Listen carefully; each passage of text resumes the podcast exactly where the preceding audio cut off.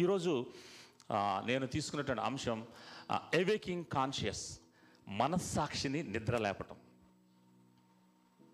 మనస్సాక్షిని నిద్ర లేపటం మనందరికీ ఉన్నది ఈ మనస్సాక్షి. దీన్ని ఏం చేస్తామంటే మరి మన జీవితంలో మన అనుదిన జీవితంలో మన పను పనులు పాటలు చేసుకుంటూ వెళ్ళిపోతూ మన మనస్సాక్షిని ఏం చేస్తామంటే నిద్ర వచ్చేస్తూ ఉంటాం. మనకి పురాణాల్లో ఒక ఇతిహాసం ఉంది. ఏంటంటే అది? ఒక- ఒక వ్యక్తి ఉంటాడు పురాణాల్లో ఏంది? కుంభకర్ణుడు. ఆయన ఏం చేస్తాడటండి? ఇతిహాసం. ఆరు నెలలు తింటాడు ఆరు నెలలు నిద్రపోతాడు. యుద్ధం వచ్చినప్పుడు ఆయన లేపడానికి చాలా విచిత్రం ఉంటుంది ఆయన అది చేసి ఇది చేసి లేపుతారు. పడుకున్న వ్యక్తిని లేపడం చాలా ఈజీ. కదండి? పడుకున్నాను పడుకున్నట్టు నటిస్తున్న వ్యక్తిని లేపటం అది చాలా కష్టం. మన ఇంట్లో చిన్నపిల్లలు చూడండి ఎప్పుడైనా ఎయిత్ నైన్త్ టెన్త్ వాళ్ళు కూడా ఈరోజు క్లాస్కి వెళ్ళకూడదు స్కూల్కి వెళ్ళకూడదు అనుకుని ఒక ప్లాన్ చేస్తారు. కడుపు రేపు వచ్చేస్తుందో లేకపోతే నాకు ఏదో వచ్చేస్తుందో అనేసి ఏదో ఓ నాటకం చేసి పడుకుంటారు. ఆ తల్లిదండ్రులు ఏం చేస్తారంటే ఏదో గబుకుని అవసరం వచ్చి పని వచ్చి లేపుదామంటే లేకపోతే మెలుకుగానే ఉంటాడు ఎందుకంటే ప్లాన్ చేస్తున్నాడు కాబట్టి. ఈరోజు మరి ఈ మనస్సాక్షి నిద్ర లేపడం కూడా ఇలాగే ఉంటుంది. చూడండి ఒకసారి మనం ముప్పై రెండవ కీర్తన. ఈరోజు ముప్పై రెండవ కీర్తన మనం ధ్యానం చేద్దాం.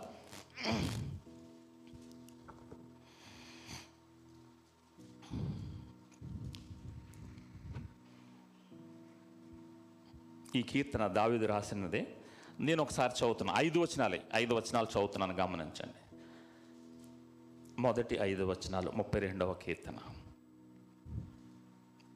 తన అతిక్రమములకు పరిహారము నొందినవాడు తన పాపమునకు ప్రాయచిత్తము నొందినవాడు ధన్యుడు. యహోవ చేత నిర్దోషి అని ఎంచబడినవాడు ఆత్మలో కపటము లేనివాడు ధన్యుడు. నేను మౌనునై ఉండగా దినమంతయు నేను చేసిన నా ఆర్తధ్వని వలన నా ఎముకలు క్షీణించినవి. దివారాత్రులు నీ చేయి నా మీద బరువుగా నుండెను. నా సారము వేసవి కాలమున ఎండినట్టాయను. ఇది ఒక చరణం. ఐదవ వచనం. నా దోషమును కప్పుకొనక నీ ఎదుట నా పాపములు ఒప్పుకొంటిని యహోవా సన్నిధిని నా అతిక్రమములు ఒప్పుకొందుననుకొంటిని. నీవు నా పాప దోషమును పరిహరించి ఉన్నావు. ఆమె చిన్న ప్రార్థన చేసుకుందాం. మమ్మల్ని మిక్కిలిగా ప్రేమించిన మా ప్రియ పరలోకపు తండ్రి జీవాధిపతి సర్వాధికారి సత్యస్వరూపి సమాధానకర్త నిత్యుడగు మా ప్రభు న్యాయాధిపతి మీకు స్తోత్రాలు. నేను ఈ పునరుత్న దినం. మీరు మా కొరకు చేసినటువంటి త్యాగాన్ని మా హృదయంలో మననం చేసుకుంటూ ఇక్కడ కూడి మిమ్మల్ని స్థుతించుటకు ఆరాధించుటకు మహిమపరచుటకు మీ వాక్యమును ధ్యానం చేయుటకు మీరు మాకు ఇచ్చిన కృపను బట్టి వందనాలు. నాయన ఇదిగో మీ సన్నిధిలో ఉన్నాం. నాయన మీ ఆత్మతో మా హృదయాలను స్పర్శించండి. మీ సన్నిధిని మా మధ్యన అంతటిని కూడా నాయన సంచారం చేసి మా ప్రతి అంతరంగాన్ని మీరు చూడండి. ఈ వాక్యమును ప్రభావితుచుండగా నేను నన్ను నీ సిలువు చాటును మరుగుపరచి మీ ఆత్మతో మీ సత్యమును మీరు బోధించండి నన్ను పాత్రగా వాడుకోనండి. నేను మిమ్మల్ని హెచ్చిస్తూ మయమపరుస్తాం వింటున్నటువంటి హృదయాలను ప్రభా తెర తెరచి నాయన ఈ సత్యాలను వారు గ్రహించి నాయన తమ హృదయాల్లో భద్రపరుచుకొని నాయన వాటిని ఒప్పుకొని ప్రభా నాయన మీకు సాక్షులుగా ముందుకు వెళ్ళడానికి మా ప్రియ సహవాసం అంతటినే మీ సన్నిధికి తీసుకొస్తాం. దీవించి ఆస్వాదించమని మీ ఆత్మతో మమ్మల్ని అందరినీ బలపరచమని ఏసునామములో ప్రార్థించి విన్నవించి వేడుకొంచున్నాం మా పరమ తండ్రి. ఆమె ఆమె ఈ కీర్తన దావిది రాసినటువంటి కీర్తన. ఈ కీర్తనకి ఆ చిన్న కాంటాక్ట్ నేను మీకు చెప్పాలని ఆశపడుతున్నాను. ఈ కీర్తన దీనికంటే ముందుగా రాసినటువంటిది యాభై ఒకటవ కీర్తన. ఈ రెండు కూడా దావీదు మొదట యాభై ఒకటో కీర్తన రాయటం జరిగింది. ఆ తర్వాత ఈ కీర్తన రాయటం జరిగింది. ఎందుకు ఈ కీర్తనలో దావీదు రాశాడంటే మనకు తెలుసు పాపం చేశాడు తప్పుదేం చేశాడు అనేసి. మనం సింపుల్గా మనం ఏమనుకుంటాం అంటే మనం చదవటంలో కానీ చేయటం కానీ దావీదు పాపం చేశాడు. పాపం చేశాడు అనుకుంటాం కానీ దాని వెనక ఉన్నటువంటి విషయాలను మనం చూడం. ఈ విషయాలన్నీ కూడా రెండవ సమయాల గ్రంథం పదకొండు అధ్యాయంలో మనకు కనిపిస్తాయి. దావీదు చేసింది ఏంటంటే ఆ పదకొండు అధ్యాయంలో మనం చూస్తే యుద్ధానికి వెళ్ళాలి దావీదు. వసంతకాలంలో యుద్ధానికి వెళ్ళవలసిన దావీదు ఏం చేస్తున్నాడంటే యుద్ధానికి వెళ్ళకుండా తన సైన్యాధిపతి అయినటువంటి యోవాబుని పంపించేసి ఈయన చక్కగా ఇంట్లో ఉన్నాడు. ఇంట్లో ఉండి ఒకరోజు సాయంత్రం సమయంలో ఆయన మరి లేచి బయటకు వచ్చి విహారంగా తిరుగుతున్నప్పుడు చూడకోవడ సన్నివేశం చూశాడు. చూశాడులే చూశాడు సరే అని వదిలిపెట్టాడా? వదిలిపెట్టలేదు. తను ఏం చేశాడంటే ఆ సన్నివేశంలో ఉన్నటువంటి ఆ పాత్రను ఆ వ్యక్తిని తను పిలిపించుకోవటం రాజు కాబట్టి తన అధికారాన్ని హోదాని అహంకారాన్ని ఉపయోగించాడు అక్కడ. అందులో ఉన్నటువంటి ఆ, జాగ్రత్త గమనిస్తే మనం అదే సామాన్య వ్యక్తి చేయలేడు. సామాన్య వ్యక్తి చేస్తే అది నేరంగా నేరంగా మోపబడుతుంది. వెంటనే అతనికి అక్కడ పనిష్మెంట్ ఇవ్వబడుతుంది ఒక రాజు ఒక అధికారి కాబట్టి తను ఇక్కడ ఏం చేయడం జరిగిందంటే ఆ వ్యక్తిని ఆ పాత్రను పిలిపించాడు పాపం చేశాడు పంపించేశాడు. తర్వాత జరిగిన పర్యవసానం మనకు తెలుసు. దాన్ని ఏం చేయాలనుకున్నాడంటే మరి ఆ పాపం జరిగిన తర్వాత దానికి పర్యవసానం ఉంటుంది కదండి? ఆమె మూడు నెలలు పోయిన తర్వాత తన కబురు పెట్టింది. రాజా ఆ రోజు చేసిన దానికి ఈ రోజు నేను ప్రతిఫలం. ఇదిగో నాకు ఇది పరిస్థితి. అరే ఇలా జరిగిందా? ఏం చేయాలి దీని వెంటనే మరి మేనేజ్ చేయాలనుకున్నాడు. వెంటనే ఎవరు నీ భర్త? ఊరియా. ఎక్కడున్నాడంటే యుద్ధంలో ఉన్నాడు. నాలుగు నెలలు అయిపోయింది రాజా తను వెళ్ళి. ఇప్పుడు నాకు నాలుగో నెల. పిలిపించాడు యూరియాని పిలిపించి యుద్ధ సమాచారం అంతా తెలుసున్నాడు. ఎలా జరుగుతుంది యుద్ధం? ఆ సమయంలో ఏం జరుగుతుందంటే యోవాబు సైన్యాధిపతిగా ఉంటూ మరి అమోనీల ప్రదేశమైనటువంటి రబ్బా పట్టణాన్ని వాళ్ళు పట్టుకోవడానికి వెళ్ళారు. అది చాలా మరి పెద్ద పట్టణం. సైన్యం ఎక్కువ అన్నమాట. అసలు దావీదు అక్కడికి వెళ్ళి ఆ రబ్బా పట్టణాన్ని పట్టుకోవాలి. దాన్ని స్వాధీనం చేసుకోవాలి. అప్పటికే చుట్టుపక్కల ఉన్నటువన్నిటిని కూడా స్వాధీనం చేసుకున్నాడు. రాజుగా మంచిగా స్థిరపడ్డాడు. స్థిరపడి ఏం చేశాడంటే అక్కడికి వెళ్ళటం మానేశాడు. జాగ్రత్తగా వినండి నేను చెప్పిన మాటలన్నీ తర్వాత మనం దాన్ని రిపీట్ చేస్తూ ఉంటాం. రబ్బా పట్టణాన్ని పట్టుకోవడానికి వెళ్ళకుండా యోబోని పంపించి ఇతను ఇక్కడ ఉండి ఇది చేశాడు కదా. సైన్యంలో ఉన్నటువంటి ఊరియా వెనక్కి పంపించాడు. మరి విషయాలన్నీ విన్నాడు. ఓహో అంతా బాగుందా? సరే అయితే నువ్వు సెలవు తీసుకుని ఇంటికి వెళ్ళమని ఇంటికి వెళ్ళమంటే అలాగే రాజా అనేసి ఊరియా ఇంటికి పోతూ ఇంటికి వెళ్ళలేదు. తను మరి ఆ కోటలోనే అతిథులు ఉండే స్థలంలో పడుకున్నాడు. వెనకాల రాజుగారు అసలు ఏం జరుగుతుందని ఒక వ్యక్తిని పంపించాడు. ఊరియా ఇంటికి పోయాడా లేదా చూడండి అంటే రాజా ఊరియా ఇంటికి వెళ్ళలేదు. తను మన అతిథుల స్థలంలో పడుకున్నాడు. అరే ఇదేంటి జరగడం పిలిపించండి. నీకేం చెప్పాను? నేను ఇంటికి వెళ్ళాలని చెప్పాను కదా అంటే ఊరియా అంటాడు రాజా యుద్ధం జరుగుతుంది అక్కడ. నా తోటివారు సైనికులు యోధులు అందరూ యుద్ధంలో ఉంటే నేను ఇంటికి వెళ్ళి నేను నా ఇంటికాడ పడుకోవటం నా భార్యతో ఉండటం ఇది కాదు ఇది నీ తోడు దేవుని తోడు అంటాడు. చూడండి ఎంత నమ్మకస్తుడు. ఈ ఊరియా ఎవరంటే మనం అక్కడ చదివినప్పుడు ఎలీము అనేటువంటి వ్యక్తి కుమార్తె బెత్షవ ఈ ఊరి యూరియా ఈ ఊరియా వచ్చి దావీదికి అతి సన్నిహితుడైనటువంటి ఒక వ్యక్తి. నేను మీకు తెలియజేస్తాను. అతని యొక్క కుమారుడు. దావీదికి మరి మంచి సలహాలు ఇచ్చేటువంటి వ్యక్తి కుమారుడు అనమాట చాలా దగ్గర విషయం. చూడండి ఇన్ని అంశాలు ఉన్నప్పటికీ కూడా దావీదు మరి అక్కడ ఊరియా విషయంలో చేసింది చాలా తప్పిదం చేశాడు. అరే ఇంటికి వెళ్ళకపోతే ఎలా సరే అయితే రా అని భోజనానికి పిలిపించి అంటే ఆ తప్పుని కప్పిపుచ్చడానికి చేసేటువంటి ప్లాన్ అనమాట ఇంటికి పిలిపించాడు పిలిపించి మనం చూద్దాం. ఆ పదకొండు అధ్యాయం అంతా మీరు చదవండి. అది చదివి ఇది అంటే టైం సరిపోదని నేను పై పైన చెప్తున్నాను అనమాట అక్కడ ఏం చేశాడంటే పదకొండు అధ్యాయంలో అతనికి మంచిగా భోజనం పెట్టాడు. పెట్టి భోజనంలో మరి ఆయనకి మత్తు పదార్థం వండించి త- మరి బాగా తాగిపించాడు. తాగిపించి సార్ ఇంటికి వెళ్ళంటే ఒరి అంటున్నాడు నేను ఏ పరిస్థితుల్లో ఉన్నా నేను ఇంటికి వెళ్ళను. ఎందుకంటే ఈ సమయం నేను యుద్ధంలో ఉండాలి. నేను అక్కడ ఉండాలి తప్పించేసి నేను ఇంటికాడ? కాదు. కనుక నేను అక్కడే ఉంటాను నేను వెళ్ళను. అరే ఏం చేయాలో అర్థం కాలేదు దావేదికి. ఇది ఇంటికి పోతే ఆ తప్పు మాపిపోతుంది అనుకున్నాడు కానీ మరి ఇంటికి వెళ్ళలేదు. ఇంకా ఇది కాదురా పని అనుకున్నాడు. ఒకటి తప్పు చేసిన తర్వాత తప్పు వెనక తప్పు తప్పు వెనక తప్పు జరుగుతుంటుంది. నేను ఎందుకు ఈ మాటలు చెప్తానంటే గమనించాను అక్కడ రెండుసార్లు ఊరియాని నచ్చ చెప్పడానికి చూశాడు లేదు. మూడోసారి ఏం చేశాడంటే తనతోటే ఒక ఉత్తరం పంపిస్తున్నాడు యోవాబుకి. యోవాబుతో అంటున్నాడు మీరు ఎక్కడున్నారంటే రబ్బాపట్నం. రబ్బాపట్నాన్ని పట్టుకోబోతున్నాం రేపు మేము ఆ పట్టణాన్ని పట్టుకోబోతున్నాం. అని అంటే దావిదే అన్నాడంటే బాగా యుద్ధం జరిగే చోట ఈ వ్యక్తిని అక్కడ ఉంచి చనిపోయేలాగా చూడు. అని యోబాబుకు లెటర్ పంపించాడు ఆ లెటర్ని ఎవరు తీసుకెళ్తున్నారు? ఆ ఉత్తరాన్ని? ఆ వ్యక్తే తీసుకెళ్తున్నాడు. ఎవరు? ఊరియా బెత్షెబా భర్త. తనే ఆ ఉత్తరాన్ని తీసుకుని వెళ్ళాడు యోబాబుకి ఇచ్చాడు. యోబాబు చూశాడు. యోబాబు తన సైన్యాధిపతి ఏం చేయలేదు ఏమి మాట్లాడలేదు. ఆ ఉదయం మరి ఆ పట్టణంలో పట్టుకున్నప్పుడు యుద్ధం బాగా జరుగుతున్న ప్రాంతంలో ఆ గోడ దగ్గర మరి ఊరియాను పెట్టడం జరిగింది. పైనుండి వాళ్ళు బాణాలు వేసి మరి ఆ సైన్యం చాలామంది ఆ రోజు చనిపోవటం జరుగుతుంది. అందులో ఊరియా కూడా చనిపోయాడు. చనిపోయేటప్పటికి విషయం తెలిసింది రాజుకి. మళ్ళీ వార్తాహరుడు ద్వారా వచ్చింది. సార్ యుద్ధం మనం రబ్బాపట్నాన్ని పట్టుకున్నాం కానీ మన సైనికులు చాలామంది చనిపోయారు అందులో. అందులో మరి ఊరియా కూడా చనిపోయాడు అని చెప్పినప్పుడు ఓకే మాసిపోయింది. రాజు కదా చాలా తెలివిగా చాకచక్యంగా మరి ప్రవర్తించి అరే మన మరి ఊరియా చనిపోయాడు. ఆమె యొక్క భార్య గర్భవతి తను మరి ఆ బిడ్డకి తండ్రి ఎవరు ఆమె ఎలా ఉంటుంది ఏంటి అని తీసుకొచ్చి పెళ్ళి చేసేసుకున్నాడు. పెళ్ళి చేసేసుకుని కథం అయిపోయింది. ఏమీ లేదు అంత సాఫీగా ఉన్నాడు అంతే. ఎవరికి తెలియదు అనుకున్నాడు యోబాబుకి తెలుసు చంపడం తెలుసు తప్పించి ఏం జరిగిందో సన్నివేశం ఎవరికి తెలియదు. కానీ ఈ సన్నివేశాన్ని అంతటినే చూసినటువంటి వ్యక్తి ఒక ఆయన ఉన్నాడు మన సృష్టికర్త దేవుడు. దేవునికి కోపం వచ్చింది దావిది విషయంలో. వెంటనే నాతాను అన్నాడు నాతాను వెళ్ళు దావి దగ్గరికి. తన మనస్సాక్షిని లేపమన్నాడు. వెళ్ళాడు నాతాను. నాతాను చక్కటి కథ చెప్తాడు మనకు. అక్కడ తెలుసు కదా ఒక ఇద్దరు వ్యక్తులు ఉన్నారు ఒక ధనవంతుడు ఒక పేదవాడు. మరి ధనవంతుడికేమో అన్ని ఆస్తులు గొర్రెలు గొడ్లు అన్నీ ఉన్నాయి. కానీ పేదవాడికి ఒక గొర్రెపిల్ల ఉంది. దాన్ని ఎంతో అల్లారు ముద్దుగా పెంచుకుంటూ ఉంటే ఆ గొర్రెపిల్లని ధనవంతుడు ఏం చేశాడంటే తీసుకుని దాన్ని కోసుకుని తినేశాడు. అనగానే రాజుకి విపరీతమైన కోపం వచ్చింది. దీనికి నీ పరిష్కారం ఏంటి రాజా అంటే అతడు మరణ ఆ శిక్షార్హుడు అతనికి శిక్ష విధించాలన్నాడు. దానికి అర్హుడు శిక్ష విధించాలి. ఎవరు చేశారు అతను అంటే నా తను సింపుల్గా నువ్వేనయ్యా అది ఎవడో కాదు నువ్వే.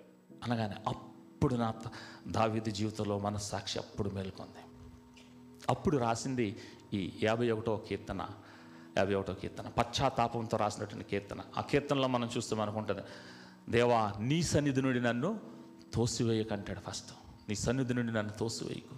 నీ ఆత్మను నా నుండి తీసివేయకు. పదమూడవ వచనం ఒకసారి తీసి చదవండి యాభై ఒకటో కీర్తనలో. పదమూడవ వచనాన్ని.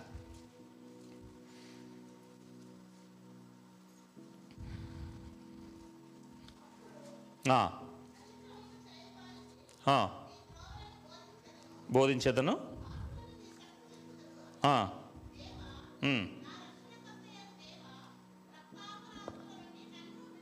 చాలండి చాలు.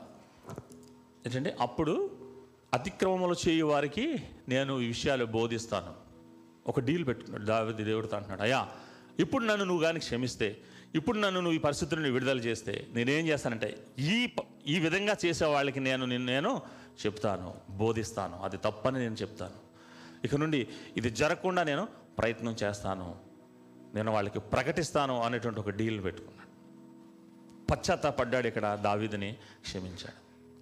కొన్ని దినాలు చాలామంది ఏమంటారు రెండు ఒకదాని తర్వాత ఒకటి రాసు ఉండొచ్చు అని మరి వేదాంత పండితులు బైబిల్ పండితులు అంటారు. కొన్ని దినాల తర్వాత ఈ ముప్పై రెండవ కీర్తన రాయటం జరిగింది.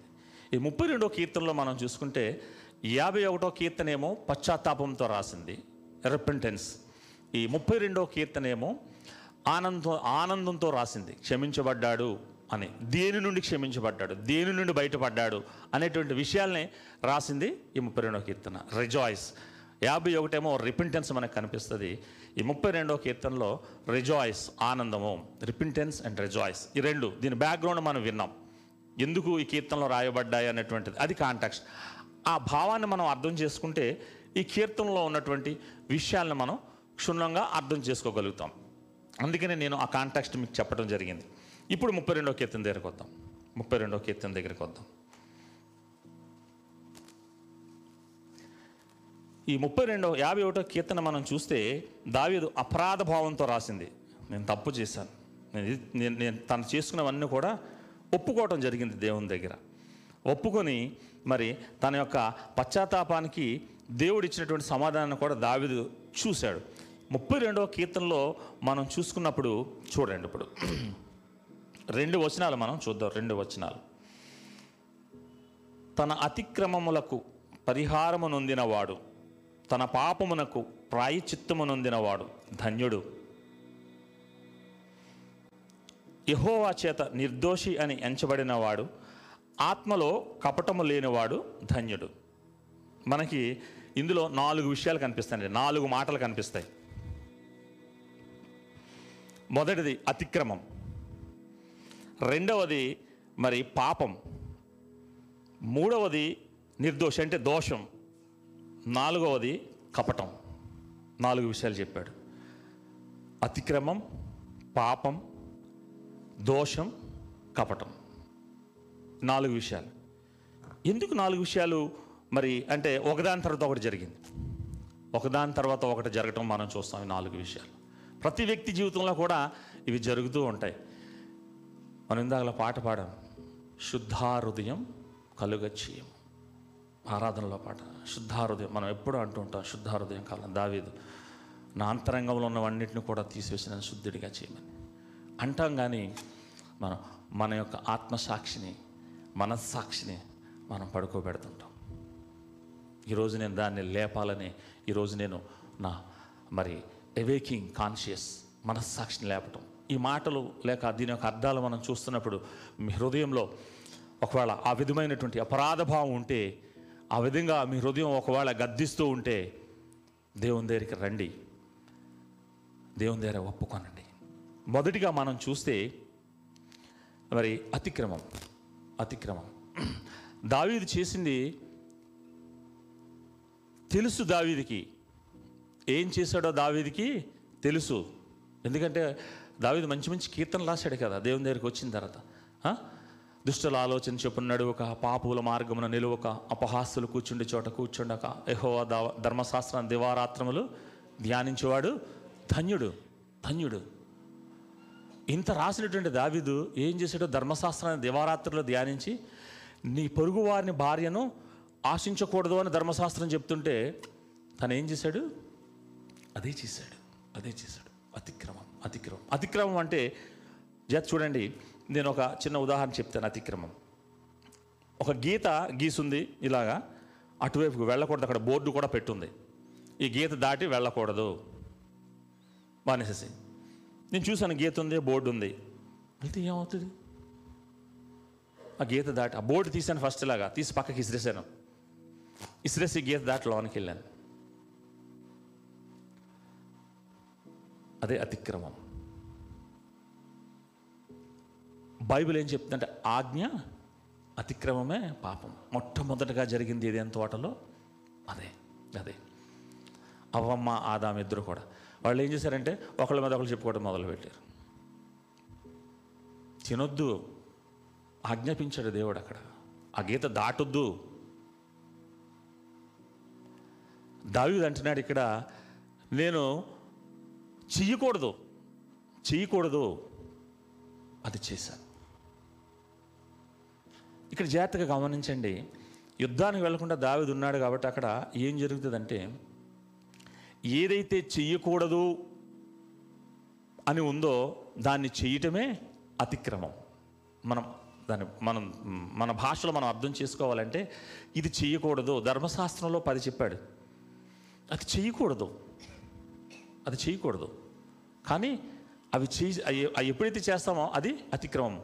దేవుడు విధించినటువంటి నిబంధనని దేవుడిచ్చిన ధర్మశాస్త్రాన్ని దేవుడు గీసిన గీతను దాటి బయటికి రావటమే అతిక్రమం. దావీదు అది చేశాడు. చేసి ఏమంటున్నాడంటే ఒప్పుకున్నాడు తన హృదయంలో. ధైర్యం ఉంది దమ్ముంది నేను ఏదైతే చేయకూడదో ఏదైతే నేను మరి నీ ధర్మశాస్త్రం చదివానో కానీ నేను దాన్ని పట్టించుకోలేదు ప్రభా. నేను చేశాను నేను అతిక్రమం చేశాను. నేను పాపని దావిదు ఒప్పుకున్నాడు ఒప్పుకున్నాడు. జాగ్రత్తగా ఒక విషయాన్ని నేను చెప్పి ముందుకు వెళ్ళాలనుకుంటున్నాను. మన కోవిడ్ టైంలో కోవిడ్ టైంలో టీవీ నైన్ వాళ్ళకి సర్వే చేశారండి సర్వే చేశారు. ఏంటంటే ఇంటర్నెట్ బాగా ఎక్కువగా ఉపయోగపడుతుందని చాలా ఇంటర్నెట్ ఉపయోగిస్తున్నారు ఏంటని వాళ్ళు వాళ్ళు ఆ ఇంటర్నెట్కి సంబంధించిన బ్యాక్గ్రౌండ్స్ అన్నిటిని మనం మనకు ఇప్పుడు కొత్త కొత్త యాప్స్ కొత్త కొత్త అప్డేట్స్ వచ్చినాయి. టీవీని మనం చూస్తున్నప్పుడు టీవీ నైన్ వాళ్ళు యొక్క టీవీని ఎన్ని ఎంతమంది చూస్తున్నారు? అలాగే ఎన్టీ వాళ్ళు టీవీని ఎంతమంది చూస్తున్నారు? ఇవన్నీ తెలుస్తాయి అన్నమాట తెలిసేటువంటి కొత్త టెక్నాలజీ వచ్చింది. ఆ టెక్నాలజీ ద్వారా వాళ్ళు కనిపెడితే హండ్రెడ్ పర్సెంట్లో హండ్రెడ్ హండ్రెడ్ పర్సెంట్ ఇంటర్నెట్ ఉపయోగపడుతుంటే అందులో ఎయిటీ టు నైంటీ పర్సెంట్ అట పన్నెండు సంవత్సరాల నుండి ఇరవై సంవత్సరాల మధ్యలో ఉపయోగిస్తున్నారంట దాన్ని. దేనికి ఉపయోగిస్తున్నారంటే వాళ్ళు ఈ పోర్న్ వీడియోలు అశ్లీలత సంబంధించిన వీడియోలు చూడడానికి ఉపయోగిస్తున్నారంట. ఎంత విపత్కరమైన పరిస్థితి చూడండి. అశ్లీలకు సంబంధించిన మనకు తెలుసు మన పిల్లలు కూడా చాలామంది మరి తప్పదు. ఆ సమయంలో ఏమైందంటే మరి స్కూల్కి వెళ్ళక ఇంటి దగ్గరే ఉండి వాళ్ళు మరి ఆ ఫోన్స్లోని ట్యాబ్స్లోని ఇవన్నీ వాళ్ళకి ఇవ్వటం వల్ల ఎంతసేపు అని తల్లిదండ్రుల పిల్లల పక్కన కూర్చుని ఉంటారు? ఏం చూస్తున్నామంటే ఇదిగో మా టీచర్ పాఠం చెప్తుంది చూస్తాం ఇది చేస్తుంది అది చేస్తుంది. ఇలా జరగటం ఏమైందంటే అది వాళ్ళకి విచ్చలు విడతనం అయిపోయింది విచ్చలు విడతనం అయిపోయింది. పాపం పెరిగిపోవడానికి మరి యవన కాలంలోనే యవన కాలంలోనే ఈరోజు బయట చూస్తే చాలా విషయాలు చూసినప్పుడు మనసును నొప్పుతూ ఉంటుంది అనమాట ఎనిమిదవ తరగతి తొమ్మిదవ తరగతికి వచ్చేలోపుకే వాళ్ళకి ప్రేమలు. ఎంత భయంకరంగా ఉందంటే బయట అది మరి వర్ణనాతీతం అన్నమాట. దయచేసి గమనించండి మన పిల్లల మీద. నేను నేను వేరే విధంగా చెప్తున్నాను అని మీరు అనుకోవద్దు గమనించండి. ఒక సావకునిగా నేను ఒక హెచ్చరిక మాటగా నీకు తెలియజేస్తాను మన పిల్లల మీద మన కన్ను వేసి ఉండటం జాగ్రత్త మంచిది. ఎందుకంటే ఏ పరిస్థితుల్లో ఏం జరుగుతుందో తెలియదు ఎక్కడ ఏం జరుగుతుందో మనకు తెలియదు ఆ సర్వేలో తేలిన విషయం అన్నమాట. ఇది ఇది ఇలా జరుగుతుంది. పాపం విస్తరించటం మోహం అశ్లీల చిత్రాలు చూడటం అశ్లీలమైనటువంటి వాటిని చదవటం. కనుక మనం మన పిల్లలపై ఒక దృష్టిని పెట్టి ఉంచాలి. ఇక్కడ మనం చూసినప్పుడు అతిక్రమం మనం వాళ్ళకి ఇచ్చింది దేనికి ఇచ్చాము? ఒకటి చూడడానికి ఇస్తే దాన్ని వాళ్ళు వేరేగా చూడటం వేరేగా చేయటం. అతిక్రమం అతిక్రమం. మొదటిది మొదటిది అతిక్రమం చేశాడు. దాని తర్వాత విషయం చూద్దాం. రెండవదిగా మనం చూసినట్లయితే పాపం పాపాన్ని చూద్దాం. అతిక్రమం అంటే ఏది చేయకూడదో అన్నది చేయటం అతిక్రమం. పాపం విషయానికి వచ్చేసరికి పాపం అంటే ఏంటి? ఏది చెయ్యాలో అది చేయకపోవటం పాపం. బైబిల్ చెప్తున్న విషయం నా మాట కాదండి నేను చెప్తున్నాను ఏది చెయ్యాలో అది చేయకపోవటం పాపం. చదువుకోవాలి మంచిగా చదువుకోవాలి. చదువుకోకపోవటం పాపం. పరీక్షల్లో పిల్లలు చదువుకోకుండా చిట్టీలు పెడతారు కాపీ కొట్టడం అది అతిక్రమం. నువ్వేమో చదువుకోవాల్సింది చదవలేదు పాపం చేసావు. చూడండి ఒకదాని తర్వాత ఎలా జరుగుతుందో. చదవలేదు కాబట్టి నువ్వేం చేస్తావు అంటే పక్కోటి దాంట్లో చూసుకో లేదంటే దానికి సంబంధించిన ఏదో సమాచారం ఇంపార్టెంట్ క్వశ్చన్లు రాసుకుని జేబులో పెట్టుకుని వెళ్ళి చిట్టి పెట్టడం అది అతిక్రమం. చెయ్యకూడనిది చెయ్యటం అతిక్రమం చెయ్యవలసింది చేయకపోవటం పాపం. అతిక్రమంలో ఇంకోటి ఉంది. చాలామంది ప్రార్థన చేస్తుంటారు. ఇంతకుముందు నేను ఈ ఆత్మీయత ఈ స్థితి లేనప్పుడు కూడా నేను ప్రార్థన చేశాను ప్రభు తెలుసో తెలియక పాపం చేశాం. తెలుసో తెలియక పాపం చేయటం ఏంటి? అంటే తెలుసుండి కూడా పాపం చేసాం తెలియక కూడా పాపం చేసాం ఈ రెండు దేవుని దగ్గర ఒప్పుకోవటం. చూడండి ఒక తెలివిగా మనం ప్రవర్తిస్తుంటాం ఒక్కొక్కసారి. ప్రభు తెలుసో తెలియక పాపం చేసాం ప్రభు. మమ్మల్ని క్షమించు ప్రభు. నువ్వు తెలిసే చేసావు దేవుని దగ్గర నువ్వు దాన్ని కప్పిపుచ్చుతున్నావు. నువ్వు తెలిసే చేసావు ఆ పాపాన్ని. ప్రియమైనటువంటి దేవుని వారలారా చూడండి రెండోది పాపం. నేను చెప్పాను ఏంది? చదువుకోవటం చదవలేదు అది పాపం. చదవలేదు కనుక నువ్వు దాన్ని ఏదో విధంగా తప్పించుకోవాలని నువ్వు ప్రయత్నం చేస్తున్నావు అదేంటంటే చీటి కాపీ పెట్టడం స్లిప్పులు పెట్టడం అది అతిక్రమం. మనకి చదవాలని తెలుసు చదవట్లేదు. బైబిల్ చదవాలని తెలుసు మనం చదవట్లేదు. ప్రార్థన చేయాలని తెలుసు మనం చేయట్లేదు. భక్తిగా జీవించాలని తెలుసు జీవించట్లేదు. దేవునికి మరి దేవుని యొక్క వాక్యానుసారంగా నడుచుకోవాలని తెలుసు మనం నడుచుకోవట్లేదు. పాపం. నువ్వు ఏదైతే చేయాలనుకుంటున్నావో అది చేయట్లేదు పాపం నీ జీవితంలో. కానీ బయట మాత్రం మామూలుగా తిరిగేస్తున్నాం. మనం మన మన మనస్సాక్షిని బుజ్జగించేసేసి మన మనష్టానుసారంగా తిరిగేస్తున్నాం. దేవుడు నిన్ను ప్రశ్నిస్తాడు. చర్చికి రావాలని తెలుసు రావట్లేదు చాలామంది. పాపం అది. పాస్టర్ గారు చెప్తారు ఇప్పుడు అందరూ చెప్తుంటారు సమయానికి రండి సమయానికి రండి. రావు పాపం. సార్ బైబిల్లో రాసుందా? అని అడగవచ్చు. నీ మనస్సాక్షిని అడుగు ఒకసారి. నువ్వు చర్చికి దేనికి వెళ్ళాలి? నీ జీవితం సరైన రీతిలో ఉండాలని దేవుని యొక్క ఆశీర్వాదాలు స్వతంత్రించుకోవాలని నువ్వు దేవునికి సమీపంగా ఉండాలని ఆత్మీయంగా బలపడాలని అది నీ మంచి కోసమే కదా? బైబిల్ అన్నీ నీ మంచి కోసమే కదా చెప్తుంది. మరి ఇవన్నీ చెప్తున్నప్పుడు నువ్వు అనుసరించాలా? నువ్వు అనుసరించవు పాపం. ఏది చెయ్యాలో ఏది నువ్వు ఆచరించాలో అది చేయకపోతే పాపం. ఈ విషయాలు చెప్తున్నప్పుడు మీ మనసు గద్దిస్తుంటే ప్రియమైనటువంటి వాళ్ళారా నేను చేతులెత్తి నేను జోడించి వేడుకుంటున్నాను. నీ మనస్సాక్షిని లేపండి. నీకు సమీపంగా దేవుడు ఉన్నాడు నీతో మాట్లాడాలని దేవుడు చూస్తూ ఉన్నాడు. చెయ్యకూడదు చేయవలసింది చేయకపోతే పాపం చేయకూడదు చేస్తే అతిక్రమం. రెండు అయినాయి మనం రెండు చూసాం ఆ కీర్తనలు. మూడవది మూడవది మనం చూసినట్లయితే మరి దోషం. దోషం. దోషం అంటే దావి జీవితంలో మనం చూస్తే మొదట అతిక్రమం చేశాడు. ఏదైతే చేయకూడదో మరి పరాయి యొక్క స్త్రీని నీ పొరుగు వాని భార్య నాశించకూడదన్నాడు ఆశించాడు అతిక్రమం చేశాడు. యుద్ధానికి వెళ్ళాలి వెళ్ళలేదు పాపం చేశాడు. ఇప్పుడు ఈ రెండాటిని ఏం చేయాలనుకున్నా మసిపుసి మాడిగా చేసేయాలనుకున్నాడు.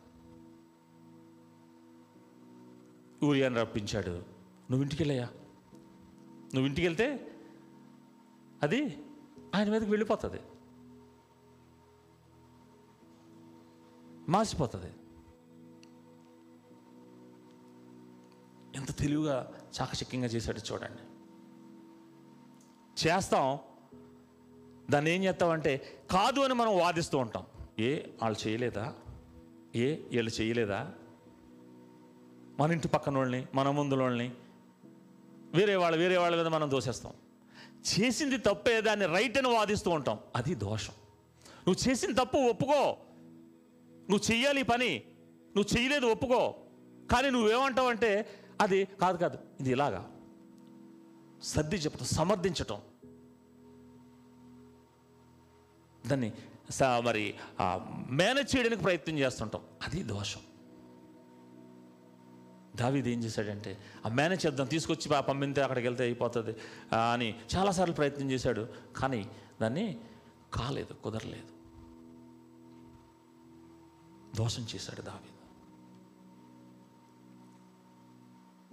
ఆ దోషంలోనే దావిది ఏం చేశాడంటే మేనేజ్ కావట్లేదని ఏం చేశాడంటే మరి కపటం. నాలుగవదిగా కపటం మనం చూస్తాం. కపటోపాయం చేసి తనని చంపేశాడు. ఏది చెయ్యాలో చెయ్యలేదు పాపం ఏది చెయ్యకూడదో చేశాడు అతిక్రమం. దాన్ని రైట్ అని సమర్థించాడు. దోషం. ఇప్పుడు దాన్ని ఏం చేయాలి ఇంకా పోవట్లేదు. దాన్ని తీసుకెళ్ళి కప్పి పెట్టేశాడు. కప్పి వచ్చేసాడు వాడిని చంపేసేసి తీసుకొచ్చి బెత్సెబని పెళ్ళి చేసేసుకున్నాడు. ఫినిష్ ఏమీ లేదనుకున్నాడు. కపటం దాచిపెట్టడం. నేను సమయంలో ఒక చిన్న విషయం చాలా సీరియస్గా ఉన్నారు. ఏంటి అసలు ముఖాల నవ్వు కనిపించట్లేదు. కపటం అంటే ఏంటి అనేది నేను కొద్దిగా ఒక కొద్ది నిమిషాలు మిమ్మల్ని నవ్వించాలని నేను మీకు చెప్పాను. ఇక టీచర్స్ ఉన్నారు టీచర్స్ ఎవరు ఉన్నారా? టీచర్స్ వాళ్ళు టీచర్స్. టీచర్స్ ఉంటే వాళ్ళకి తెలుసు బాగా ఆ విషయం. ఏంటంటే చిన్నప్పుడు మనం చిన్న పిల్లలకి రెండు మూడు సంవత్సరాల పిల్లలకు ఒక పాఠం నేర్పిస్తాం. ఏంటి పాఠం? ఒక పాట నేర్పిస్తాం తెలుగులో. చిట్టి చిలకమ్మ అమ్మ కొట్టిందా? తోటలోకి వెళ్ళావా? పండు తెచ్చావా? గూట్లో పెట్టావా? గుట్టుకు మింగావా? ఇందులో ఒక నీతి ఉంది. కపటం ఉంది ఇందులో. కపటం దాగి ఉంది. మనం మాత్రం చిన్నపిల్లలకి ఏం నేర్పుతామంటే పాట వాళ్ళకి ఒక రైమింగ్ బాగుంటుంది వాళ్ళు నేర్చుకుంటారని. చిట్టి చిలకమ్మ ఒక చిలకమ్మ ఒక అమ్మాయి ఉంది అందమైన అమ్మాయి. మరి ఆ అమ్మాయి ఏడుస్తుంది ఏంటంటే వాళ్ళ అమ్మ కొట్టింది. ఏదో తప్పుడు పని చేస్తుంది కొట్టింది. ఆ పిల్ల ఏమైంది పరిగెట్టుకుంటే తోటలోకి వెళ్ళిపోయింది. ఆ పక్కన ఉన్న తోటలోకి పారిపోయింది. వెళ్ళలేదు నడుచుకుంటూ వెళ్ళదు పారిపోయింది. పారిపోయి అక్కడ ఏం చేసింది? ఒక జాంపండు వాళ్ళ తోట కాదు అది పక్క తోటలో కోసుకొచ్చింది దొంగతనంగా. కోసుకొచ్చి తీసుకొచ్చి ఎక్కడ పెట్టింది? ఇంట్లో పెట్టింది గూట్లో. గూట్లో పెట్టి ఊరుకుందా? మళ్ళీ వచ్చి అలా అమ్మ చూస్తే ఎక్కడదని మళ్ళీ ఇంకోటి వేస్తుంది అనేసి ఆ ఆ జాంపండిని గుట్టుక్కుని మింగేసింది. కపటం కపటం. మీకు అర్థం అవుతుందని నేను కొద్దిసేపు మిమ్మల్ని మార్చాలని చాలా సీరియస్గా చూస్తున్నారు. ఇది మనకేనా సార్ అంటే లేదు ఇంకా దీంట్లో ఇంకొకటి ఉంది మరి ఇంకోటి నేర్పిస్తాం ఇంగ్లీష్ వాళ్ళకి కూడాని. Johnny Johnny yes papa eating sugar no papa telling lies open your mouth ఆహాహా అనగానే ఏమైంది? ఆహాహా అనగానే పంచదార లానుకుపోయింది అబద్ధం ఆడుతున్నావా అంటే లేదు అబద్ధం లేదంటాడు. ఉంది లో నోట్లోని. పోయింది లోనకి అందరికీ వర్తిస్తుంది. కపటం కపటం. ఎంత తెలివిగా దావిది చేశాడంటే చాకచక్యంగా లేపేశాడు ఊరి అని ఒక కన్నీటి నేను అంటే నా ఊహగా చెప్తున్నాను కన్నీరు కార్చుంటాడు. అయ్యో మన సైనికుడు మన మిత్రుడు చనిపోయాడు. తన భార్య అలా ఉండిపోతుంది. కనుక నేను త్యాగం చేస్తున్నాను అబ్బా ఎంత త్యాగశీలు అనుకుని ఉంటారు ఆ రోజు దావీదని. కానీ వెనకాల కథ అంతా చూస్తే ఎంత కపటం దాగా ఉంది. దాచిపెట్టడం అన్నమాట. ఇన్ని చేసేసేసి దాచిపెట్టడం. ఈ అతిక్రమం పాపం దోషం కపటం అన్నీ దాచిపెట్టి మనం అందు మీద కూర్చుంటాం. మనకు భయం లెగం. ప్రార్థన చేస్తుంటాం కానీ హృదయాంతరంగాల్లో రాదు మన ప్రార్థన.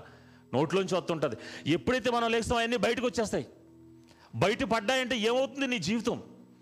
అవన్నీ బయటకు వచ్చాయంటే ఏంటి నీ పరిస్థితి? ఒక్కసారి నా ప్రియమైనటువంటి సహోదరులారా సహోదరి సహోదరులు ఒకసారి ఆలోచించండి. ఏ స్థితిలో ఉన్నాం? ఏ పరిస్థితిలో ఉన్నాం? నీ హృదయంలో నీ యంత్రాంగాన్ని ఒకసారి నిద్ర లేపండి నువ్వు చేసినటువంటి అతిక్రమం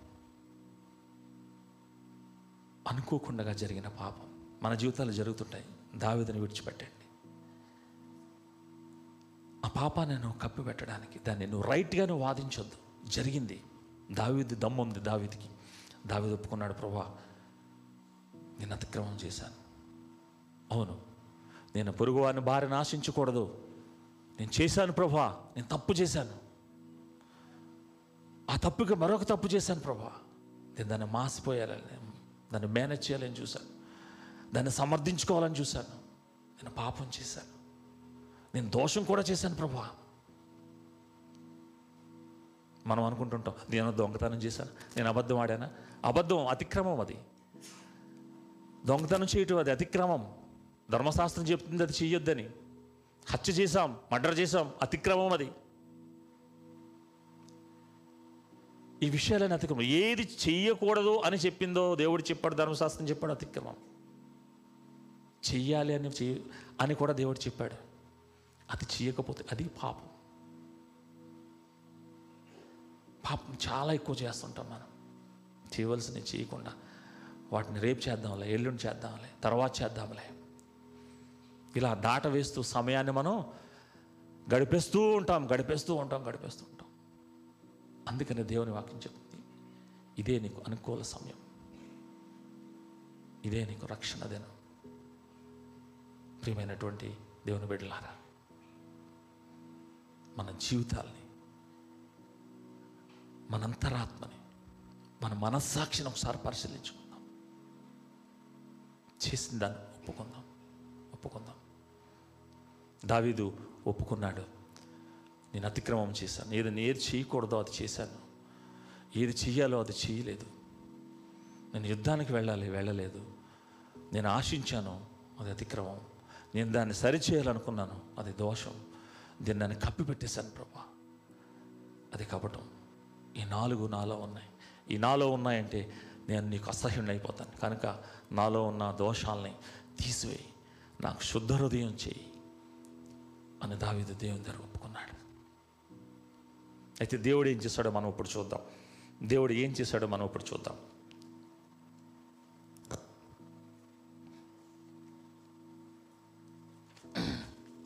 ఒకసారి మళ్ళీ అదే రెండు వచనాలు. అదే రెండు వచనాలు మనం చూద్దాం. తన అతిక్రమములకు ఏముందండి? పరిహారము అతిక్రమానికి పరిహారం ఉండాలి. తప్పు జరిగింది కాబట్టి దానికి పరిహారం కావాలి. ఏంటి ఈ పరిహారం? పరిహారం. నేను నా విషయం మీకు చెప్తాను. నేను మరి వేరే వాళ్ళు వేరే వాళ్ళు కాకుండా ఈ పరిహారం ఏంటంటే ఒకసారి మేము నేను విశాఖపట్నంలో ఈ క్యాంపస్ కుసైడ్ అనే సంస్థలో పనిచేస్తున్నప్పుడు విశాఖపట్నంలో నేను ఒకసారి స్పీడ్గా పరిగెట్టుకుంటూ ఒక బస్సు ఎక్కిసాను స్టేషన్ దగ్గర నుండి మేము మేము ఉండేది చాలా దూరం. అక్కడికి వెళ్ళడానికి బస్సు ఎక్కిద్దప్పటికి సడన్గా అందులో తెలిసిన పరిచయస్తుడు ఒక ఆయన ఉన్నాడు. ఆయనతో మాటల్లో పడ్డాను. ఆయనతో మాట్లాడుతూ అరే మీరు ఎక్కడ ఉంటున్నారంటే పలానా చోట ఉన్నాం. అంటే మీరు ఒకసారి రండి. అప్పుడు మేము ఈ యేసుప్రభు సినిమాల్ని వేస్తుండేవాళ్ళం అనమాట క్యాంపస్ క్రిస్టల్లో పనిచేసేవాడు పరిచయలో ఉన్నాం కానీ ఇంత ఆత్మీయత ఈ సత్యం తెలియదు. అయితే మాట్లాడుతూ మాట్లాడుతూ చాలా దూరం వచ్చేసావు ఈలోగా వెనకాల నుండి ఒక ఆయన టికెట్ టికెట్ అంటున్నాడు. అనేదానికి జేబులోంచి తక్కువ డబ్బులు తీసి ఇలా ఇచ్చాను సార్.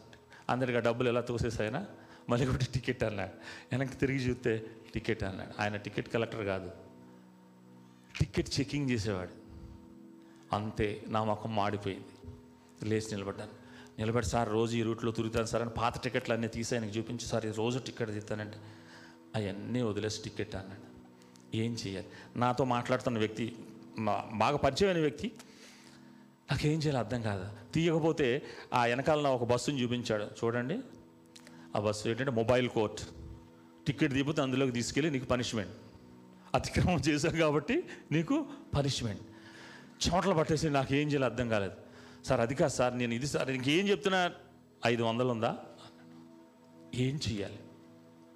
వెంటనే ఈ- నాతో పరిచయం నేను అతని మనసులో తిట్టుకుంటున్నాను.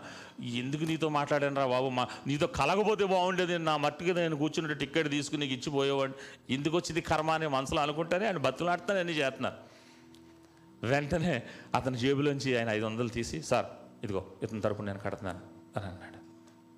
అతను ఏం చేశాడంటే వెంటనే నాకు పనిష్మెంట్ రాసి ఇచ్చాడు. పరిహారం పరిహారం. ఇక్కడ ఆ వచ్చినాన్ని ఒకసారి మళ్ళీ చదవండి. ఒకసారి ఒకసారి చదవండి. పరిహారము అంటే తన అతిక్రమములకు ఏం చేయాలి? పరిహారం చెల్లించాలి. నేను చేసిన అతిక్రమానికి నేను పరిహారం చెల్లించాలి. ఇక్కడ ఏమనుంది? ఉంది నొందినవాడు. పరిహారం నొందినవాడు అంటే ఎవరో పొందారు పరిహారం. నేను చేసిన అతిక్రమానికి వేరొకరు పరిహారం చెల్లించారు. అర్థమైందండి? అర్థమైంది ఇప్పుడు మీకు అర్థమై ఉంటుంది. ఆయన తలుపు దగ్గర నిలవబడి అడుగుతున్నాడు. దాన్ని లోపలికి రావాలని. నీ మనస్సాక్షిని లేపి నీవు చేసిన నీ అతిక్రమానికి ఆయన లోనికి ఆహ్వానిస్తావా? లేదంటే తలుపు వేసి అలా ఉంచుతావా? నీ అతిక్రమానికి పరిహారం చెల్లించబడింది ప్రియమైనటువంటి దేవుని ఒక బిడ్డ నువ్వు చేసిన తప్పిదానికి పరిహారం చెల్లించబడింది. నువ్వు చేసిన పాపానికి పరిహారం చెల్లించబడ్డది. ఒక్కసారి నీ మనస్సాక్షిని జ్ఞాపకం చేసుకో. వేరొకరు నీ పరిహారం చెల్లించారు. వేరొకరు నీకు నీ కొరకు ఆల్రెడీ ముందుగానే పరిహారం చెల్లించున్నారు. అది నీ మనసులో నువ్వు విశ్వసిస్తే నీ మనసులో నువ్వు ఒప్పుకుంటే ఆ పరిహారం ఆ వేళ నీకు వచ్చేస్తుంది.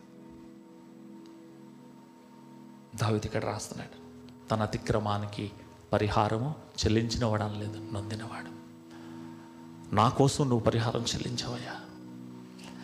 నన్ను నీతివంతుడిగా తీర్చడానికి నువ్వు పరిహారం చెల్లించవయ్యా. ప్రియమైనటువంటి దేవుని వార్లారా మన కొరకు పరిహారం చెల్లించబడింది. మనం మన మన సాక్షిని లేపుదాం. రెండవది రెండవది మనం చూద్దాం. పరిహారం. తర్వాత ప్రాయచిత్తం అది కూడా అది అది కూడా చదవండి అది అది అక్కడే. ఎవరండి? తన ప్రాయచిత్తమునకు నొందినాడు చెల్లించినవాడు. ప్రాయచిత్తం చెల్లించినవాడు అని లేదు కదా అక్కడ? నొందినవాడు. ఆ ప్రాయచిత్తం వేరొకరు నొందారు. నీకు విడుదల అనుగ్రహించారు దీనికోసం ఒక చిన్న ఎగ్జాంపుల్ చెప్పి నేను ముందుకు వెళ్తాను. టైం అయింది.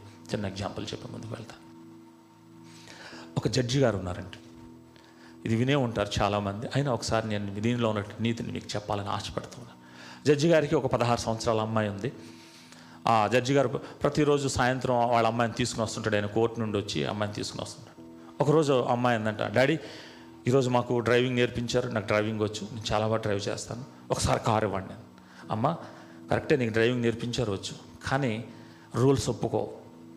నీకు ఇంకో రెండు సంవత్సరాలు ఆగాలి నీకు పదహారు సంవత్సరాలు పద్దెనిమిది సంవత్సరాలు వచ్చిన తర్వాత నీకు లైసెన్స్ వస్తుంది. లైసెన్స్ వచ్చిన తర్వాత నువ్వు డ్రైవింగ్ చేయాలి. అది రూల్. అని అన్నప్పుడు సరే అని ఊరుకుంది వచ్చేసారు. కొన్ని రోజుల తర్వాత ఒకరోజు సడన్గా ఆ- జడ్జి గారు ఆ కార్ని ఇంటికాడ పార్క్ చేసి ఆయన ఎందుకో పని మీద లోనికి వెళ్ళాడు. ఈలోగా అమ్మాయి చూసింది తాళం దానికే ఉంది. గబగబా పరిగెట్టుకుని వచ్చింది తాళం స్టార్ట్ చేసింది కారు వేసుకుని వెళ్ళిపోతుంది. తండ్రి వచ్చి చూసేటప్పుడు కారు లేదు వెళ్ళిపోతుంది అంత దూరంలో కుమార్తె కనిపించింది. అరే కార్ తీసుకెళ్ళిపోతున్నాను. వెంటనే ఆయన లోన్కి వెళ్ళి ఫోన్ చేసి పోలీసులతో చెప్పాడు. అయ్యా ఇలాగ నేను నా కార్ని ఇలా నా కుమార్తె తీసుకెళ్తుంది. దానికి ఇంతకు ముందే బ్రేక్స్ ఫెయిల్ అయినాయి బ్రేకులు లేవు. ఆ కార్ని తీసుకుని వెళ్ళిపోతుంది నా కుమార్తె. మరి ఏదైనా జరుగుతుందో మీరు ఏదైనా చేయగలిగితే చేయండి అనే పోలీసులకు చెప్పినాడు వెంటనే పోలీసులు ఏం చేశారంటే ఎస్ఐ గారు జడ్జి గారు కుమార్తె జడ్జి గారు ఫోన్ చేశారు ఒక నలుగురు కానిస్టేబుల్ బళ్ళు ఇచ్చి ఒక పంపించారు. వీళ్ళు ఆ బైక్ని ఎలాగైనా ఆపండి ఆ కార్ని అని అనేటప్పటికీ ఆమెను కనుగొన్నారు. ఆ వెనకాల వెళ్తున్నారు పోలీసులు. చూసేటప్పటికి ఆ సైడ్ మిర్రర్లో చూసింది. అరే నా తండ్రి ఎటువంటి వాడు చూడు. నేను నా తండ్రి కారే తీసుకెళ్తున్నాను కదా. పోలీసులు పంపించాడు ఇంకా స్పీడ్ పెంచింది. స్పీడ్ పెంచితే సరిగ్గా ఎదురుగుండా ఒక ట్రక్ ఒకటి అడ్డం వచ్చింది. ట్రక్ను తప్పించిపోయి పక్కనటువంటి ఎలక్ట్రిక్ పోల్ని గుద్దింది. ఎలక్ట్రిక్ పోల్ని గుద్ది పక్కన వెళ్తున్నటువంటి ఒక స్త్రీని గుద్దింది. ఆమె కాలు ఇరిగిపోయింది. కింద పడింది. స్పృహ కోల్పోయింది. ఒక వారం రోజులు పోయిన తర్వాత ఆ కేసు కోర్టుకు వచ్చింది.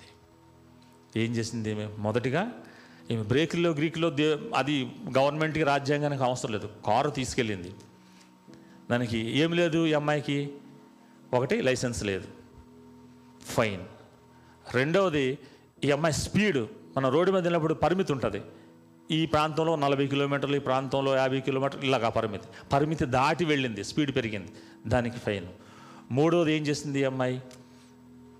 కాలు పెరగొట్టింది వెంటనే అక్కడ అందరూ చూస్తున్నారు జడ్జి గారు కుమార్తె. ఆయన జడ్జి గారు కుమార్తెని కేసు కొట్టివేస్తాడా? లేదంటే ఫైన్ వేస్తాడా? అందరు చూస్తే జడ్జి గారు వెంటనే తీర్పు ఇచ్చారు. ఆమె లైసెన్స్ లేదు ఐదు వందల రూపాయలు ఫైన్. ఆమె స్పీడ్గా వెళ్ళింది ఐదు వందల రూపాయలు ఫైన్. ఆమె అక్కడ కాలు విరగొట్టింది కాబట్టి ఆమెకు పది కొరడ డబ్బులో వెయ్యండి. అనగానే అందరూ ఆశ్చర్యపోయారు. ఏంటి తీర్పు? ఏంటి తీర్పు? ఆ కుమార్తె కూడా నా తండ్రి జడ్జి ఏదో విధంగా నన్ను తప్పిస్తాడులే అనుకుంది. కానీ పనిష్మెంట్ ఇచ్చేసాడు అక్కడ. ఇచ్చేసి ఆయన లేచిపోయాడు జడ్జి గారు లోనికి రూమ్లోకి వెళ్ళిపోయాడు. ఈలోగా పోలీసులు వచ్చారు అమ్మా మరి ఈ పనిష్మెంట్ ఈ ఫైన్ ఇవన్నీ కట్టాలంటే నా దగ్గర ఏమీ లేదు.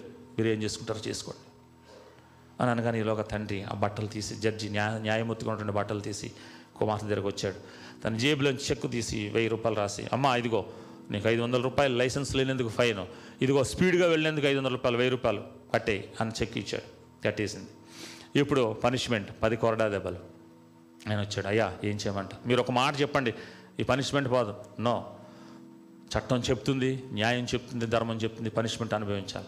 నువ్వు చెయ్యి అనగానే ఆ కొరడా పట్టుకుని ఆ కొరడా అతను కళ్ళు ఇలా మూసుకుని మరి కొరడా పైకెత్తాడు కొట్టడం మొదలుపెట్టాడు. అందరూ అరే ఆపు ఆపు ఆపు అని పెద్ద పెద్ద కేకలు పెడుతున్నారు. ఆపలేదు. అది దెబ్బలు కొట్టేశాడు. తీరా. మరి కొట్టిన తర్వాత ఆయన ఎలా చూసుకునేటప్పటికి షాక్ అయిపోయాడు.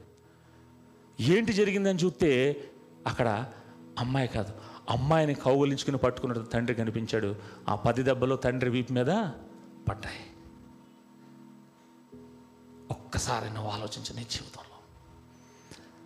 నీ కొరకు నీ ప్రభువు పడ్డ ఆ కొరడ దెబ్బలు ఒకటి కాదు ముప్పై తొమ్మిది కొరడ దెబ్బలు తిన్నాడు. శరీరం అంతా కూడా లేచిపోయింది ఆ దెబ్బలతో. నువ్వు చేసినటువంటి అతిక్రమానికి నువ్వు చేసిన పాపానికి నువ్వు చేసిన దోషానికి నీకోసం నీ ప్రభు అనుభవించాడు. ఒకసారి నీ జీవితంలో జ్ఞాపకం చేసుకో. ముప్పై తొమ్మిది కొరడా దెబ్బలు. ఒక భక్తుడు రాస్తాడు పదిహేనో పదహారో కొరడా దెబ్బ నుండి కొడుతూ ఉంటే చర్మం మాంసం ముద్దలంట గాల్లో ఎగిరినాయి అంట గాల్లో ఎగిరినాయి అంట వీపంతా కూడా నాగలితో దున్నినట్టుగా పొలంలాగా మారిపోయిందంట నా ప్రభు ప్రభు యొక్క శరీరం. ఎందుకో తెలుసా ప్రియమైన వార్లారా? నీ అతిక్రమాలని తీసివేయాలని నీ దోషాలని పరిహరించాలని నీ కపటాలని తుడిచివేయాలని నీకోసం నీ ప్రభు శ్రమ పడ్డాడు నీ మీద పడవలసిన కొరడదెమ్మని నీ మీద పడవలసిన తండ్రి ఉగ్రతను ఆయన పొంది నిన్ను విమోచించాడు. ఒక్కసారి నీ హృదయంలో నువ్వు ఆలోచించు. ఒక్కసారి నీ హృదయంలో జ్ఞాపకం చేసుకో. నీ మనస్సాక్షిని మేల్కొలుపు. నీ మనస్సాక్షిని మేల్కొలుపు. రెండైని పరిహారం చెల్లించాడు ప్రాయశ్చిత్తం చేశాడు. మూడవది మనం చూద్దాం. మూడవది. తర్వాత వచ్చిన చదవండి రెండవ వచ్చిన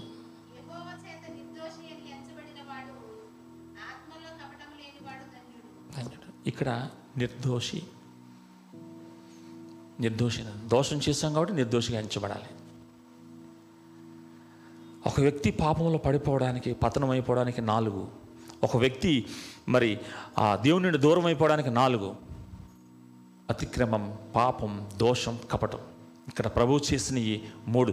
ఆ వ్యక్తిని తిరిగి తన దగ్గర చేర్చుకోవడానికి ఆ వ్యక్తిని తిరిగి తన రాజ్యానికి తీసుకువెళ్ళడానికి దేవుడు చేసిన మూడు పనులు. పర్యవసానం ప్రాయశ్చిత్తం. నేను నిర్దోషి అని నిరూపించడం ఈ విషయం చెప్పడానికి నేను మరొకసారి మిమ్మల్ని ఒక ఒక సన్నివేశంలోకి తీసుకువెళ్తాను సీరియస్గా ఒక సన్నివేశంలోకి. ఒకసారి పరలోకంలోకి మనం చూద్దాం. పరలోక సన్నివేశాన్ని మనం చూద్దాం. ఏం చేద్దామంటే నేనే తీసుకుంటాను ఈ విషయంలో కూడా. నేను చనిపోయాను. నేను చనిపోయి దేవుని దగ్గరికి వెళ్ళాను. తీర్పు ఉంది కదా మనకి. తీర్పు అని రాయబడి ఉంది. ధవల సింహాసనం తీర్పు. నేను నిలబడ్డాను దేవుని దగ్గర ఇలా తండ్రి అని దేవుడు అలా సింహాసనం మీద కూర్చున్నాడు ఇలా నిలబడ్డాను. నా మరి నా నేను తీర్పు పొందాలంటే నా మీద అభియోగం చేయాలి కదా. అభియోగం చేస్తారు ఎవరు మన మీద అభియోగం చేసేవాళ్ళు? ఎవరు అభియోగం చేస్తారండి? చెప్పమ్మా గట్టిగా చెప్పు. సుభాషిని చెప్పు. చెప్పు నువ్వు అంటున్నావు అదే. సాతాను ఎస్ సాతాను. సాతాను అభియోగం చేస్తుంది అక్కడ నిలబడి చెప్తుంది. ఇదిగో పాస్టర్ రాజు గారు బెత్తిస్త చర్చిలో పాస్టర్గా చేశాడు కానీ ఈయన చాలా డేంజర్ చాలా తప్పులు చేశాడు ఈయన అనేసి మొత్తం నాకు లిస్టు చెప్తుంది. నేను ఇంతకు ముందు నా గత జీవితంలో చేసిన ఒకవేళ ఇలా ఉండి నేను తెలియకుండా అది చేసిన అతిక్రమాల పాపాలన్నింటి సాతానికి తెలుసు. అవన్నీ లిస్టు చూపించదు. ఇదిగో ప్రభా వీడు ఈ పనులు చేశాడు ఈ చేశాడు ఈ చేశాడు ఈ చేశాడు. పరలోకానికి ఇతనికి ఎటువంటి అర్హత లేదు ప్రభా. నా దగ్గరికి రావాల్సిందే నా రాజ్యానికి రావాల్సిందే అని మనందరి మీద అభియోగం చేస్తుంది తీర్పు రోజుని. దేవుడు అడుగుతాడు తండ్రి ఏంటి రాజు? అవును ప్రభా తను చెప్పినవి. కరెక్టే నేను చేసింది. పాపమే అతిక్రమం. అయితే ఇప్పుడు ఏంటి? అయ్యా నాకు ఒక ఉత్తరవాది ఉన్నాడు నాకు ఒక ప్లేటర్ గారు ఉన్నారు ప్లేటర్ గారిని పెట్టుకుంటాను. ఎవరో ప్లేటర్ గారు ప్రవేశపెట్టండి. ఇక్కడే ఉన్నారు ఆయన. ఇదిగో వచ్చారు. యోహాన్స్ మొదటి యోహాను పత్రిక రెండో అధ్యాయం రెండో వచనం. చిన్నపిల్లలారా మీరు పాపము చేయకుడి. మీకు యేసు ప్రభు అనే ఒక ఉత్తరవాది ఉన్నాడు అక్కడ ఉంటుంది రాయబడి ఒక ఉత్తరవాది ఉన్నాడు నిన్ను నన్ను మరి అక్కడ వాదించి నిన్ను బయటికి తీసుకురావడానికి. మొదటి యోహాను పత్రిక రెండో అధ్యాయం రెండో వచనం. ఉత్తరవాది లాయర్ ప్లేడర్. ఆయన వస్తాడు. ఆయన వచ్చి మిలాడ్ అవును నేను చేసినవన్నీ తప్పే మిలాడ్. చేశాడు. ఈయన చేసిన అతిక్రమం పాపం అన్నీ కూడా తప్పే. కానీ ఈయన ఇవన్నిటిని కూడా ఇవన్నీ కూడా పంతొమ్మిది వందల తొంభై రెండు మార్చి నెలలో ఏం చేశాడంటే నా మీదకి ట్రాన్స్ఫర్ చేసేసాడు పంతొమ్మిది వందల తొంభై రెండు మార్చి నెల నాకు నా- నేను రక్షించబడినటువంటి డేట్ నాకు గుర్తులేదు. మార్చి నెలలో నేను రక్షించబడ్డాను. పంతొమ్మిది వందల తొంభై రెండవ సంవత్సరం. ఆ రోజు ఏం చేశాడంటే ఆయన చాలా సందిగ్ధ పరిస్థితుల్లో ఉన్నాడు. తన జీవితం ఎందుకు వ్య- వ్యర్థం అనేసి ఏదో తప్పుడు ఆలోచన చేసి తను ఏదో గొప్ప నిర్ణయం తీసుకున్న సమయంలో నేను అక్కడికి వెళ్ళాను ఇలా తండ్రి నేను ఆయన దగ్గరికి వెళ్ళాను రాజు దగ్గరికి ఆయన చెప్పాడు నాతోటి నా పరిస్థితి ఎలా ఉందని నువ్వేమి కంగారు పడద్దు నువ్వేమి భయపడద్దు. నువ్వు నా నా ఎందు నన్ను ఒప్పుకో. నీ నీవన్నీ కూడా నా మీద వేసేసుకుంటాను అని అన్నప్పుడు అతను ఒప్పుకున్నాడు రాజు ఒప్పుకున్నాడు మిలాడు తొంభై రెండో సంవత్సరంలో. కనుక ఇవన్నీ కూడా నా మీదకి వచ్చేసినాయి. ఇవి అన్నిటికీ కూడా నేను ఆ సిలువలో ఆ సిలువలో నేను చెల్లించేశాను. కనుక మన రాజ్యాంగం ప్రకారం మన ధర్మం ప్రకారం ఒక వ్యక్తికి ఒకసారి శిక్ష పడాలి. ఆ శిక్ష పడిపోయింది కాబట్టి ఇతను నిర్దోషి నిర్దోషి. వెంటనే తండ్రి అయిన దేవుడు అంటాడు కనుక ఇతడు ఇక నుండి క్రీస్తునందున్న వారికి ఏ శిక్షా విధియు? రోమా ఎనిమిది ఒకటి. కనుక ఇతనికి శిక్ష లేదు నిర్దోషి. నిర్దోషి అని దేవుడు నిన్ను ఒప్పుకుంటున్నాడు. ఒక్కసారి నీ హృదయంలో నువ్వు హృదయాన్ని తెరిచి చూడు. నీ కొరకు ఆయన పర్యాస పర్యవసానం చెల్లించాడు. నీ కొరకు ఆయన ప్రాయచిత్వం చెల్లించాడు. తన తండ్రి దగ్గర నిన్ను నిర్దోషి అని ఒప్పుకుంటున్నాడు. ఇదే అనుకూల సమయం. ఇదే రక్షణ దినం. నీ హృదయంలో ఆయనను విశ్వసించి నోటితో ఒప్పుకోవాలి. నీ హృదయంలో విశ్వసించి బైబిల్ చెప్తున్నట్టు మాట. నీ హృదయంలో విశ్వసించాలి నోటితో ఒప్పుకోవాలి నోటితో ఒప్పుకోవాలి. ప్రియమైనటువంటి దేవుని వారులారా ప్రియమైనటువంటి వ్యతిస్త సహవాసమా ఆన్లైన్లో చూస్తున్న వారికి కూడా ఆ సందేశం దేవుని మాటలు. దావిది నాలుగాట్లనే ఒప్పుకున్నాడు. దావిది తన హృదయంలో మరి నాలుగాట్లకి కూడా దేవుని దగ్గర పశ్చాత్తాపడ్డాడు. నేను చేసిన తప్పు ప్రభా నేను దోషిని నేను పాపని. దావిదని దేవుడు క్షమించాడు. ప్రియమైనటువంటి దేవుని వల్ల ఈ జీవితం ఇంకా జీవించి ఉండగానే నీ గొంతుకులో ప్రాణం ఉండగానే నువ్వు ఒప్పుకుంటే ఈ ఉత్తరవాది నీ తరపున వాదిస్తాడు. నువ్వు ఒప్పుకోకుండా చనిపోయావు అనుకో ఏమవుతుందో తెలుసా? అక్కడ ఆయన వాదించడు. నీకు తీర్పు తీరుస్తాడు. చనిపోయిన తర్వాత అడిగితే నీకు తీర్పు తీర్చేవాడిగా అయిపోతాడు. అక్కడ న్యాయాధిపతి అయిపోతాడు యేసుప్రభు. నువ్వు బ్రతికుండగా ప్రాణం నీ గొంతుకులో ఉండగా అడిగితే ఆయన నీకు ఉత్తరవాది అవుతాడు. నీకు న్యాయవాదతుడు న్యాయంగా ఈయన చేసిన అన్ని నా మీద ట్రాన్స్ఫర్ చేశాడు కనుక నేను అనుభవించాను కనుక ఇతడు నిర్దోషి తండ్రి నేను తరపున తండ్రి దగ్గర వాదిస్తాడు. నువ్వు బ్రతుకుండగానే అడగాలి. లేదు నేను ఎన్ని తర్వాత అడుగుతాను తర్వాత తేల్చుకుంటానంటే చనిపోయిన తర్వాత ఇంకేం లాభం లేదు. చనిపోయిన తర్వాత అడిగితే నీకు ఆయన న్యాయాధిపతి అయిపోతాడు. నువ్వు చేసిన దానికి శిక్ష అనుభవించవలసిందే. నా సన్నిధి నువ్వు వెళ్ళు వెళ్ళిపో. అతిక్రమం చేయని వాళ్ళారా నా యొద్ద నుండి మీరు తొలగిపండి. నేను తీసుకువెళ్ళి అక్కడ వేయవలసి వస్తుంది. ఒకసారి నీ హృదయాన్ని పరిశీలించుకో. ఏదైతే చెయ్యకూడదు అది చేశాడు అతిక్రమం. ఏదైతే చెయ్యాలో అది చేయలేదు పాపం. దాన్ని రైట్ అని వాదించాడు దోషం. ఇంకా దాన్ని ఏం చేయాలో అర్థం కాక దాచిపెట్టేశాడు కప్పి పెట్టేశాడు అది కపటం. పతనానికి నాలుగు మాటలు. దేవుడు నిన్ను ఆ నాలుగిట్లను విడుదల చేయడానికి నువ్వు చేసిన అతిక్రమానికి పాపానికి తన పరిహారం చెల్లించాడు. నీ మీద పడవలసిన దేవుని ఉగ్రతను ఆ కొరడా దెబ్బను ఆయన వీపు మీద వేసుకున్నాడు. ప్రాయశ్చిత్తం చేశాడు. తండ్రి దగ్గర నిర్దోషి అని నిన్ను వాదించాడు. ఇదే అవకాశం. నీ హృదయాన్ని తెరిచి నీ మనస్సాక్షిని తెలిసి ఎప్పుడైనా అతిక్రమం చేస్తుంటే ఎప్పుడైనా పాపం చేస్తుంటే ఎప్పుడైనా దోషంగా నువ్వు దాన్ని మార్చుంటే వాదించి ఉంటే నువ్వు కపటం చేస్తుంటే దేవుని సన్నిధిలో ఒప్పుకో. ఆయన నిన్ను విమోచించబోతున్నాడు నీకు విడుదల అనుగ్రహించబోతున్నాడు రక్షణ దయచేయబోతున్నాడు. దేవుని చిత్తమైతే తర్వాత వచ్చిన తర్వాత ధ్యానం చేసుకుందాం. దేవుడు అట్టి కృపా సమాధానం మనందరికీ అనుగ్రహించునుగాక. ఆమె